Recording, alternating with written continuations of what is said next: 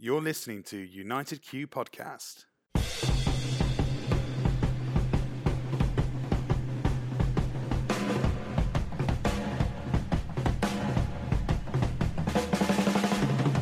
We're brought to you by ProQ, Kamado Joe, Thermapen, and Smokewood Shack.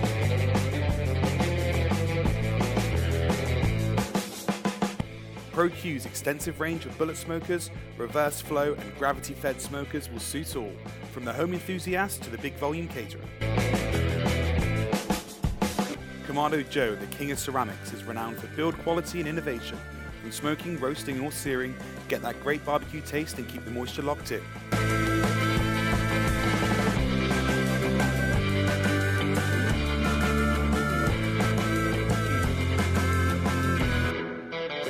Thermapen Instant Read Thermometers. Take the guesswork out of barbecuing with the super fast Thermapen.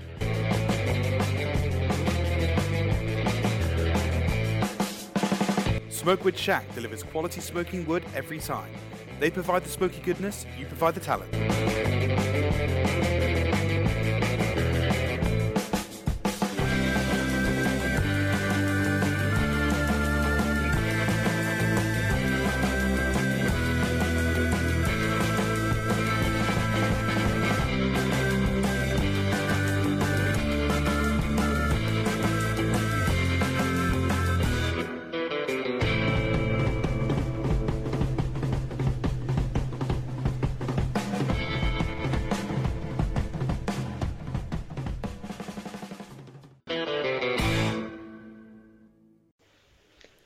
On this week's show, we have Jason Wood. Hey, Jason, you all right?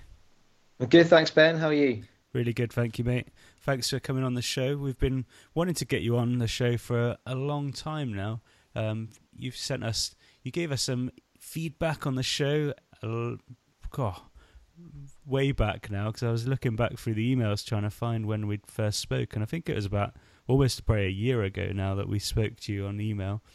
And I was like, It was, yeah, no. Yeah. I've been uh, following you guys for a while, and um, I have actually, I can hand on heart say that I've listened to every single one of your podcasts. oh, thank you very much. Hope you've enjoyed every single one of them.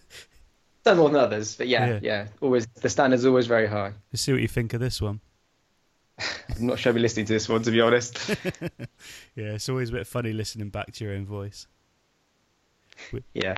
We still haven't got used to it. Not, not that we sit there and listen to ourselves too often, but there we go. um, as you know, Dan's in Japan at the moment, so it's just going to be me and you for today. Yep, that's cool. Cool. Right, so I was go- I was going to like introduce you as the master of barbecue, um, because because based on like your research project you did for your masters was all about kind of barbecue and sustainability and stuff like that. So I wonder if we could like really spend the majority. Let's we'll we'll get into that. Let's start off by you just introduce yourself and who you are, what you're about, and then I just want us to really get into this kind of lecture on barbecue and sustainability. Yeah, so my name's Jason Woods, and uh, I've, I've been to barbecue for quite a few years.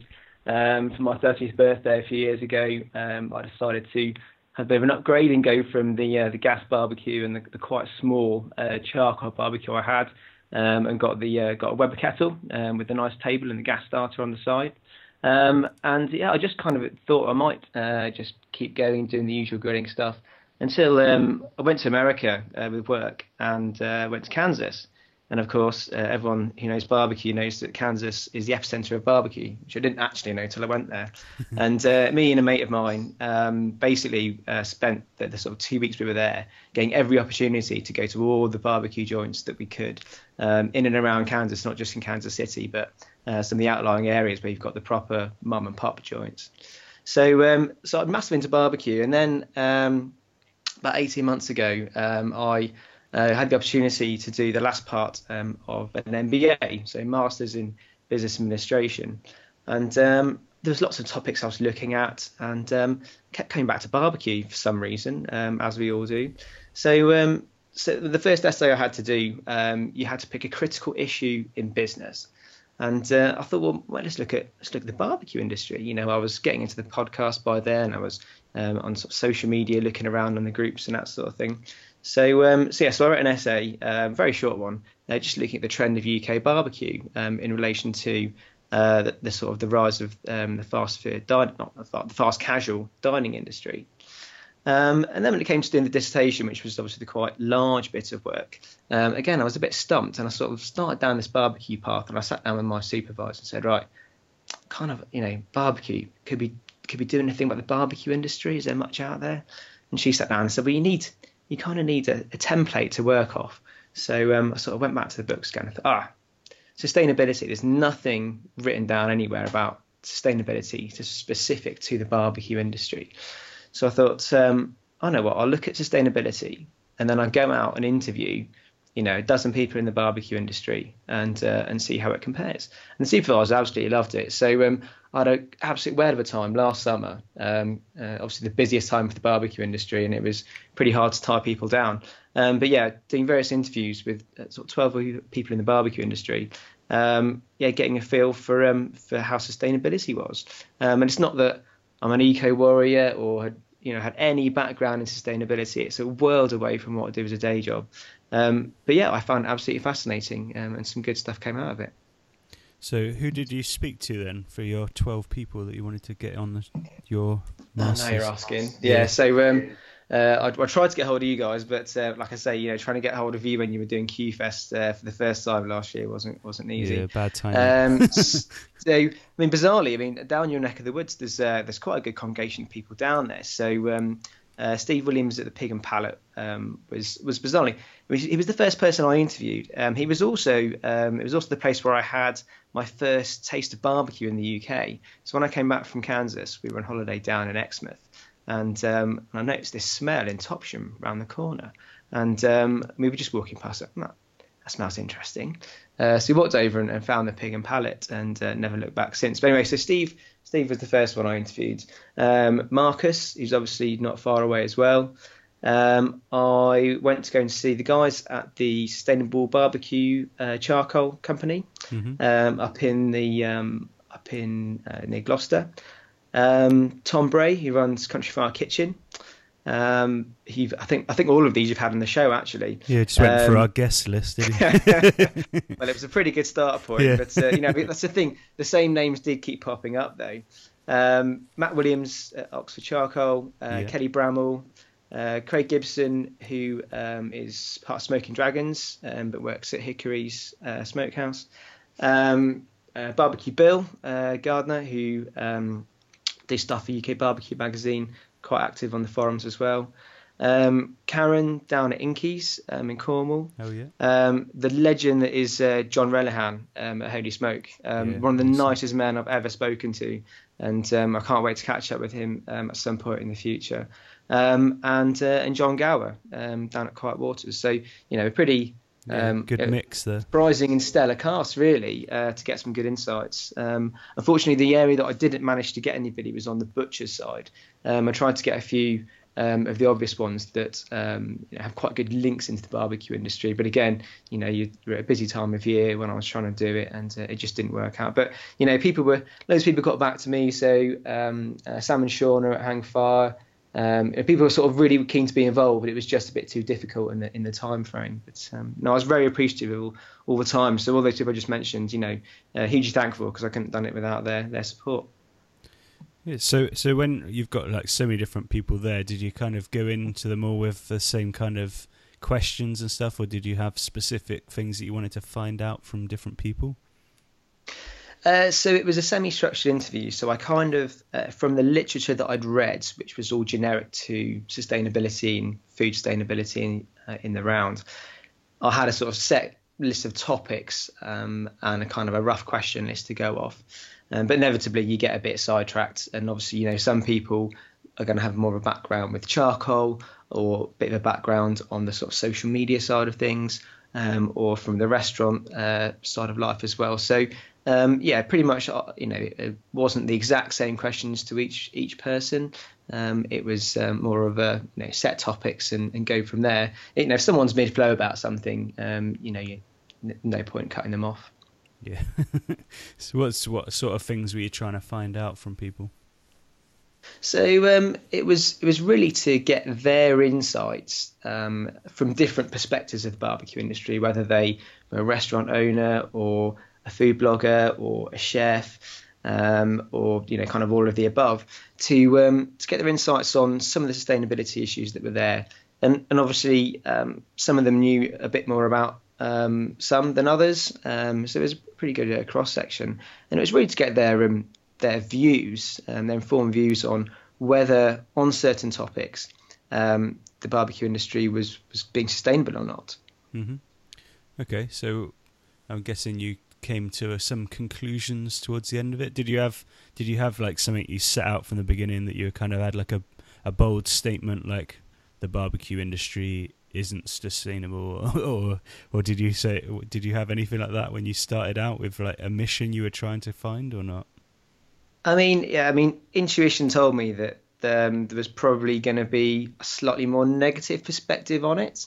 Um, and certainly, when I asked people at the start of the interviews, you know, what just in just in general, what do you think um, sustainability is going to be like? And bearing in mind they're all in the barbecue industry to some extent, pretty much all of them said, "Yeah, it's not not looking great, is it?" Um, but then when I sort of started to um, explain a bit more of the background to sustainability and um, in terms of looking at what the UN calls the triple bottom line, which is looking at the, the economic side, the sort of the, um, the environmental side, and the uh, and the social side. So it's not just about the environment, and you can't look at um, any one in isolation. So you can't just go down the line of well, you know, the the the overuse of meat in the barbecue industry means it's you know uh, damaging to the environment because of the livestock you're producing. Well, that's fine. But what about the, you know the economic impact of it and the social impact of it as well? So um, when I sort of first started off, I thought, yeah, do you know what? It's not gonna not gonna look great, but let's see what what we can find that's positive. Um, and you've got to kind of compare it against something. So let's compare it against you know what what the rest of the food industry is doing. And on most factors, unsurprisingly, the barbecue industry, because it's not really a, a, separate segment of the food industry, it's just a bit a bit unique. Um, on most factors, it's no better or worse um, than the rest of the industry. However, there's there's quite a few areas where um, it's both better and worse. And um, kind of for every uh, issue that was different to the rest of the food industry, it was better and worse. So um, let's take uh, charcoal, for example, um, something that's obviously quite unique uh, to the barbecue industry um, and the barbecue food industry.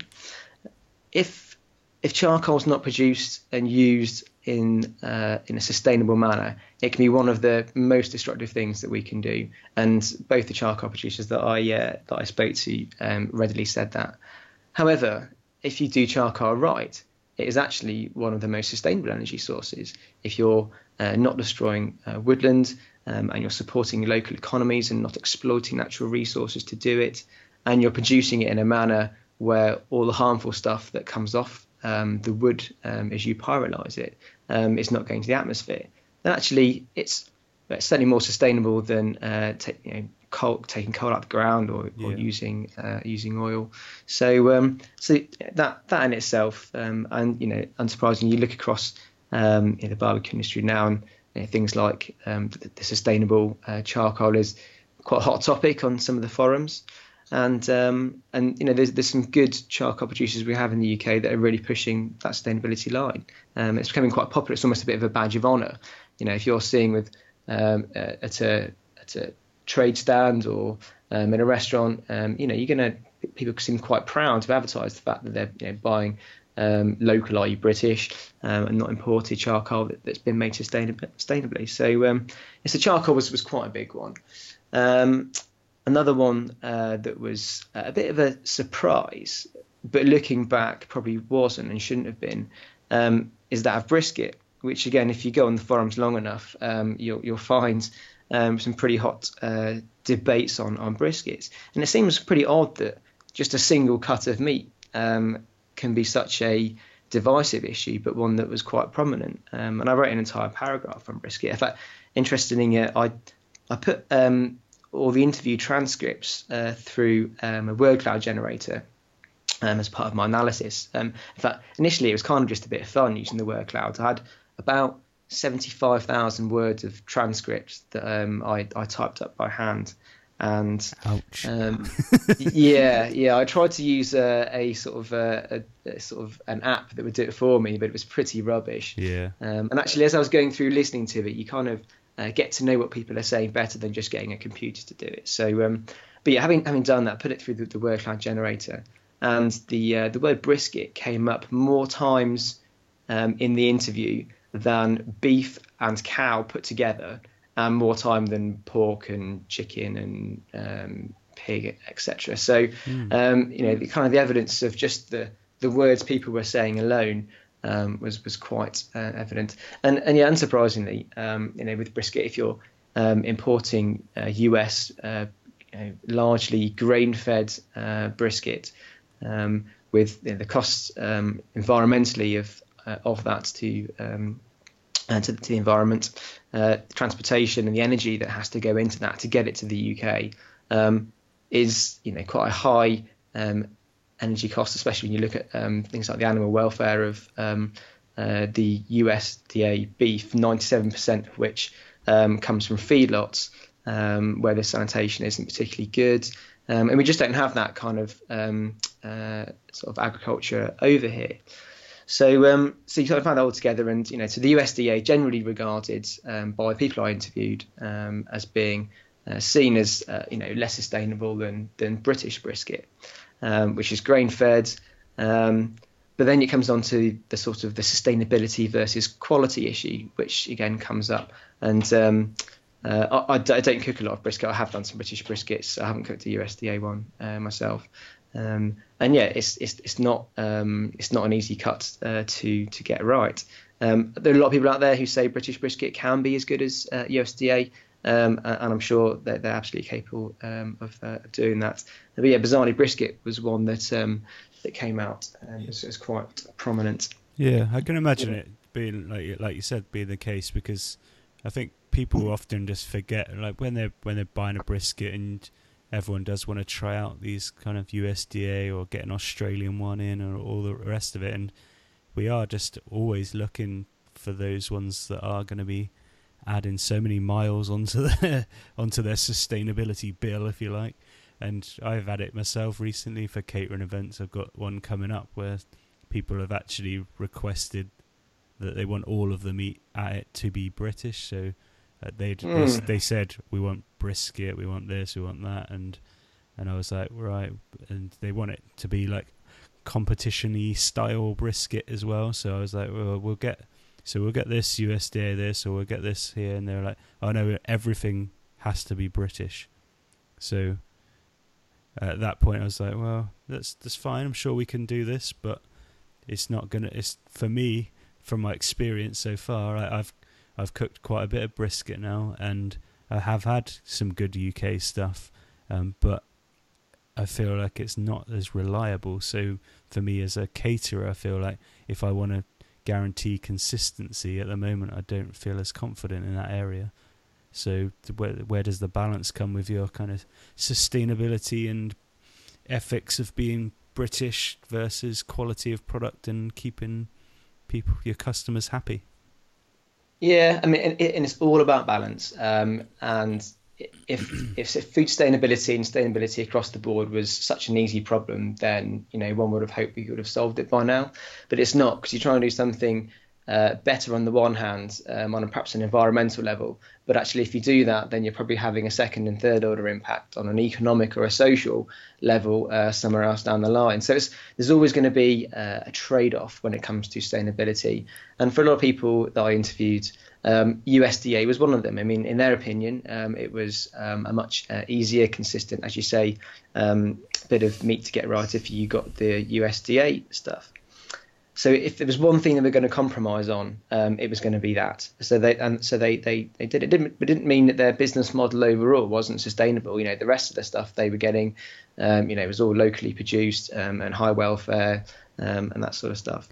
Um, or they just, um, if it was going to deconflict or conflict with their um, their morals so much, they just didn't do it. So um, Yeah. uh, the pig and paddock, example, don't have brisket on the menu um, because they, they don't like to um, uh, Barnard thing, but that they haven't seen alive. I think was Steve's words were. Yeah. Um, so they, they, so you go there and you get chuck instead. You know, you'll get chuck um, done. You know, 14 hours cooked um, in their smoker, and um, and you'll have that instead. So I think it's um and as you can see, a lot of our barbecue over here is massively influenced by American barbecue. Um, that's kind of what's driven it, I think, until this point. Um, so that's why you know everyone sees what goes on over there and wants to replicate it. But I think now that barbecue's got a bit bigger, people are being a bit more grown up about it and looking around and going, actually, there are there are other ways of barbecue out there that um, can be more sustainable and uh, and are a bit different. And people are obviously you know trying to look at the next trend and do the next thing. So um, so I think the popular popular rise of um, you know the Argentinian crosses, the asado style, uh, where you can cook you know pretty much anything on it really, um, is another aspect of um, of barbecue that um, I think is. Uh, adding a kind of a new level, um, certainly on the sustainability lines, where I don't think people are sort of shunning the USDA thing. I think it's still very popular, but I think it's taking it in mediation as opposed to be absolutely um, you know, fascinated by it. I think I think the American barbecue scenes kind of encapsulated the nation of like people who have like got into barbecue and watched pitmasters and they've discovered that kind of thing. Yeah. But but you probably well you you'll know from following myself and Dan that, that we're we're not American barbecue style guys. That we we do like to do that as well, but we're just cooks. That we're just chefs who cook on a barbecue. So uh, our barbecue Christmas book's a great example of that. It's just we just cook on a barbecue because that's a method of cooking that we prefer. That we don't think you can achieve those flavors and textures in any other way. So, uh, for us, American style barbecue is just one of those styles that you might cook, and it is the style that you cook if you're a competition barbecue team. Um, although you've got stuff like Q Fest on the ancillary rounds where it's all different stuff. So that's not the American style. Just, yeah. Just your standard brisket, pulled pork, ribs. We try and put it out there a bit more with doing some different things and make it more of a thing. And I think you'll see more and more of that coming in. But you need to have these standards. Like you can't have something like KCBS going all around the world and just having random different categories in every different country because how how do you standardize that? So we need to be able to standardize, and that's why I think that's made it even more and more popular is the fact that that's yeah. the standard that's now going and being portrayed around the world. So the more KCBS grows, the more that type of cooking grows, and it doesn't overly lend itself to uh, evolve from that. So the people who can get out there and just cook their dinner outside, whatever their dinner is, don't worry about can is this barbecue food? It's just food and a barbecue is just an outdoor yeah. grill slash oven. So don't worry about it. And I think that's once people realise that, and that is that's that eureka moment that Dan and I have with people all the time when we're doing like classes and stuff at people's houses. It's when you just go, this is just an oven that's outside, or it's a grill that's outside. Now, what do you normally cook in an oven and a grill? Oh yeah, everything, and away we go. So it's kind of knocking those barriers down. And once people realise that, away we go. Yeah, and and um, you know, I'm certainly not knocking the American barbecue scene and its influence because you know that's one of the things that got me hooked on it in the first place. Um, and I think the fact that you have you know the KCBS competitions over here, it's great because it's promoting you know barbecue and outdoor cooking um, to because you know some people's first um, exposure to barbecue might be that they've you know they've gone to Grillstock or Q Fest um, or B&Q or something like that, um, or they've seen it cooked at a food stand, um, uh, a trade st- trade store somewhere. So I think it's great because it, it's it's iconic, it's recognisable, um, but um, it's it's I think then you know kind of putting your own spin on it and uh, taking it the way you want to. I think there's a lot in terms of the American style, uh, in terms of uh, the cuts they use. I think it's great because um, you know for all the knocking that barbecue might get for its over focus on meat, um, most of the meats that you see, particularly in the American style of barbecue, is the stuff that used to go to dog food. Um, I think I think someone said once that uh, you know brisket was the stuff they used to give to the dogs, um, and it was only you know a cowboy probably left it a bit close to the fire one night, uh, wake up in the morning and realise they'd been cooking low and slow overnight, and was like, hmm, this tastes good. So um, you know you look at ribs and you know chicken wings. Uh, these are the stuff that you know uh, they're not the prime cuts of meat. So um, in fact, you look now, and you know, I think you know, to get the price of brisket versus you know a fillet steak is probably getting pretty comparable at the moment. Um, but uh, you know, kind of I suppose illuminating that um, you know the popularity of these lesser cuts uh, that would have been thrown away or um, or not suitable for human consumption that clearly are very consumption uh, suitable for human consumption.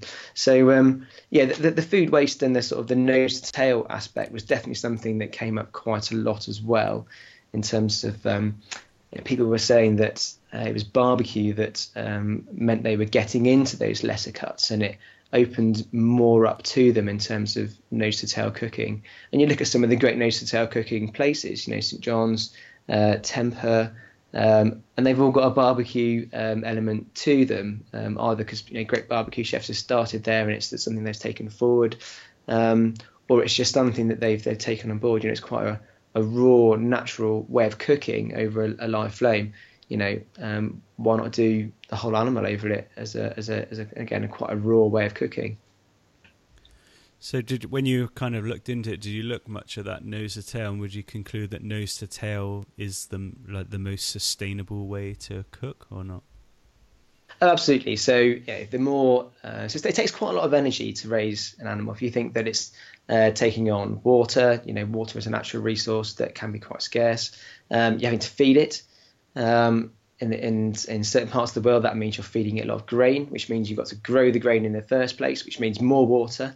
Um, you're probably using uh, fertilizers and pesticides on the grain to grow it before you even giving it to the animals.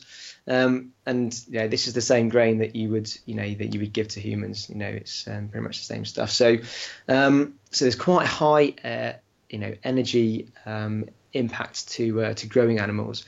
Um, they take up a lot of room, room that you know, could be used for growing arable crops that we could eat um, and to make more room for animals um, in certain parts of the world that involves uh, deforestation. So, you know, it's, it's quite you know widely recognised that um, the energy input uh, for a kilo of meat um, is a lot higher than it would be for a kilo of you know comparable um, sort of high protein um, uh, plant food. So, so, so that's that's that's one aspect to it. So if you're putting all that energy into rearing an animal, um, it seems a bit wasteful um, if you're then not using all of it. Um, I mean, yes, you might, you know, not to say that it would all be wasted. Some might go being sold on as, as pet food or whatever. Um, but I think um, you know, the more of the animal we're eating, uh, it's definitely you know uh, more sustainable. And uh, again, that's something that came out quite a lot uh, in the, the interviews was um, the uh, the notion of the uh, the fifth quarter, um, which I suppose comes from this sort of the um, the Roman uh, era where obviously you would four quarter an animal into its four quarters and they would be largely the prime cuts and then the fifth quarter uh, being the offal, so the bit that kind of wasn't considered. Um, and a lot of not made huge amounts of um, cooking with with uh, offal um, on the barbecue. You do see things like pig's cheeks, uh, pig's uh, pig's heads, um, beef cheeks, um, being used a lot more in barbecue compared to other cuisines. So I think that's um, definitely something that's quite popular uh, and quite good to do uh, in barbecue. You know, some of these cuts of meat, barbecue is one of the only ways you can really cook it to make it taste nice. Um, you know, yes, you can do um, some of these cuts of meat uh, in an oven, but sometimes the cuts are too big to do in the oven or you can do it in the slow cooker. But again, likewise size, you're going to struggle a bit. Yeah, get a pig's um, head in your slow cooker. yeah, you need a pretty pretty big slow cooker for that, I think. yeah, no, it's, it is it's a great little research project that you've done there. Really intrigued by it. Is have you have you published it for everyone to read it, or is it something that's just a private thing? Um, I mean, I've uh, the uh, the final version uh, is, is quite long. Um, I think it's what fifteen thousand words, and most of it would not be that interesting to any to people.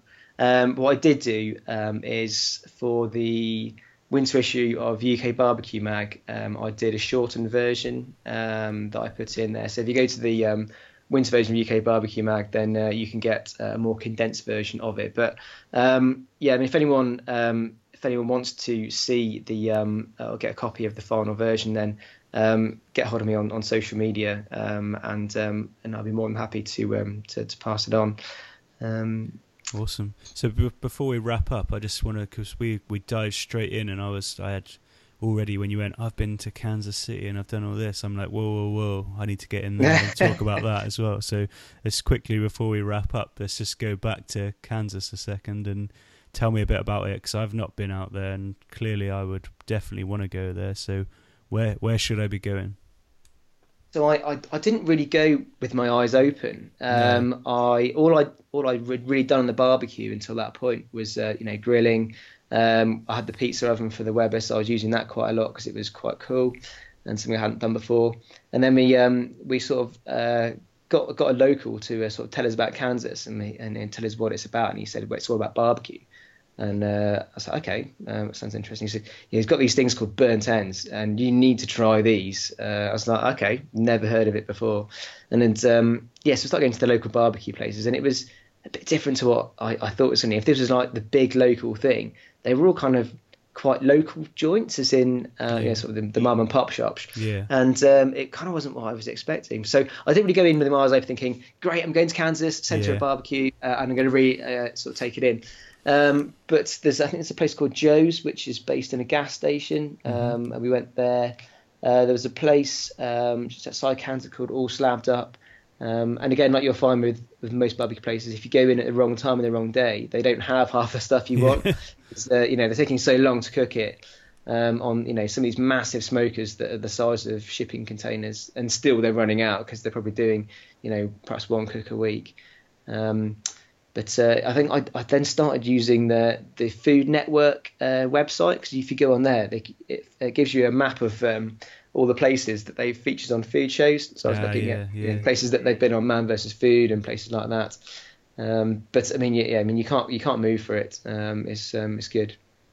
Yeah, so you probably like unknowingly probably did get to some of the places that everyone does really want to go because I think when you when you're already in the know, you kind of have the all the high profile named places that you're going to be on your list to go, but because you were in there early and you didn't know about those things already, you probably just discovered the the real roots of it all, didn't you? I mean, yeah, mean, we're doing you know quick Google searches to find various places, but then it was um, you know asking the locals and saying because we were staying just- just outside of Kansas, um, you know where are the good places to go. Um, so yeah, it really was the uh, you know the the, uh, the the proper local places. Um, you know, there's almost like uh, slightly dodgy looks when we were walking in some of them, um, slightly uncomfortable feeling, but you know from the locals, uh, you know the, the hospitality over there was was pretty good, and you, you know uh, that you were soon put at rest when the waiter or the waitress came over. Yeah. Cool. Right. So conclude for me your co- your whole like your masters. What was your kind of conclusion at the end of this whole report? I think I think basically it was along the lines of if you look at the UK barbecue food industry, um, it's pretty much the same as a lot of other parts of the food industry. There's good and there's bad. The areas that it differs from the other parts of the food industry, it's both. It's good and it's bad. It's really good and it's really bad. So I think we've kind of got a choice in terms of we can choose to be more sustainable or we can choose not to be. But I think you also need to have perspective on it in terms of it's about social aspects, it's about economic aspects, and it's about environmental aspects. And um, it's it, it's getting everything in balance. You're never going to have the most perfectly sustainable barbecue or a perfect sustainable anything. There's going to be something that's kind of a block there. Um, you know, since since doing my research, you know, I, I now know everything about it. I know the impact that my behaviours have. Um, does that mean that every bit of meat I have is bought from the local butcher? No, of course it doesn't. Does it mean that I only ever use sustainable charcoal? No, of course it means I don't. Um, but does it mean that I try and use the butcher a lot more regularly and ask a bit more about the meat and want to know more about it? Yes, it does. Um, do I buy a bit more sustainable charcoal? Do you know, do I buy uh, one bag of it, um, you know, for every two I'm buying of something else? Yeah, it does. So I think it's about making little changes uh, to what you're doing, and then overall, um, you know, having you know, having a bit of an impact. Perfect.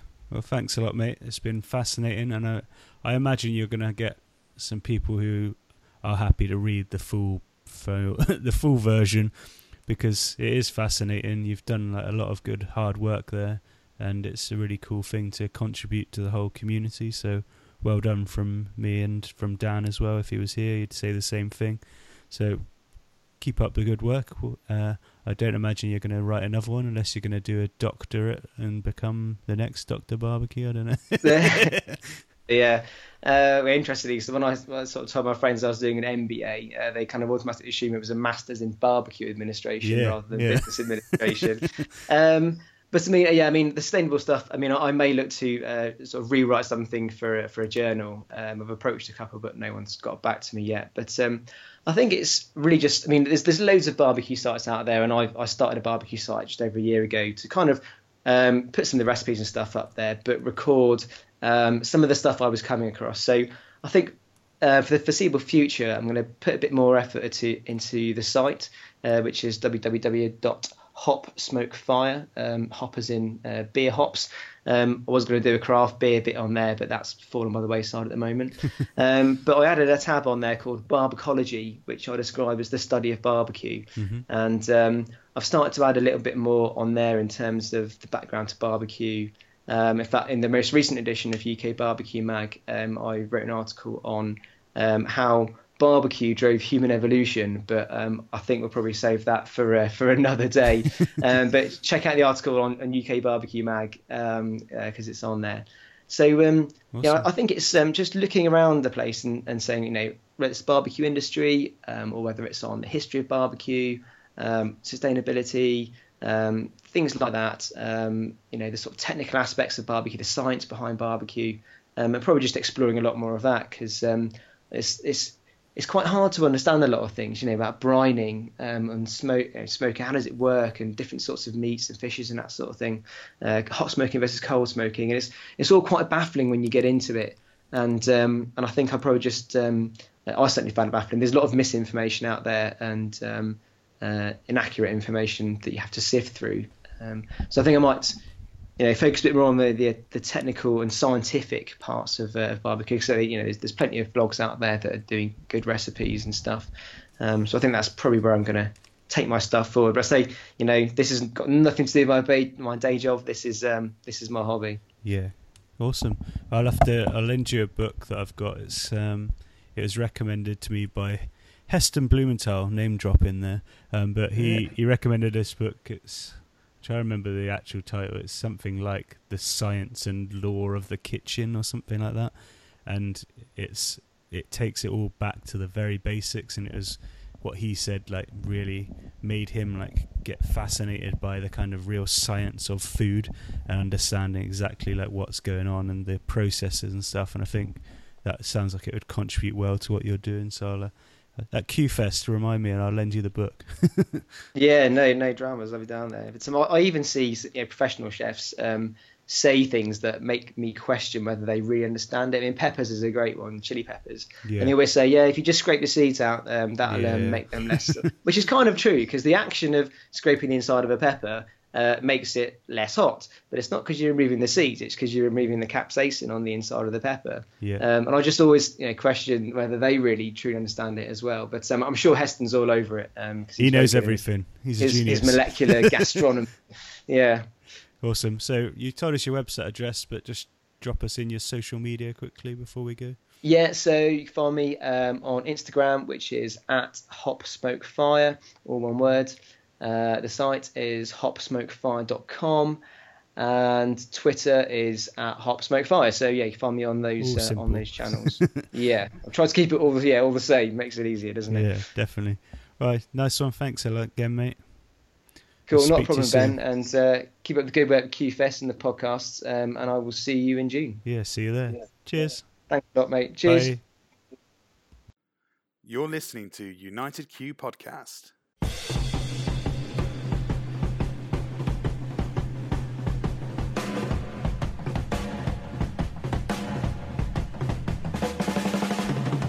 We are brought to you by ProQ, Kamado Joe, Thermapen, and Smokewood Shack.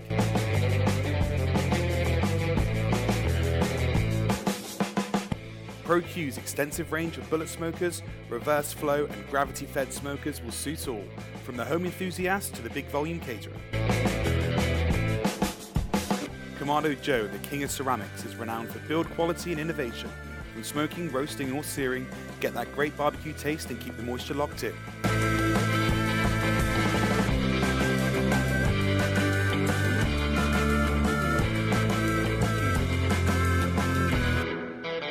Thermapen Instant Read Thermometers. Take the guesswork out of barbecuing with the super-fast Thermapen.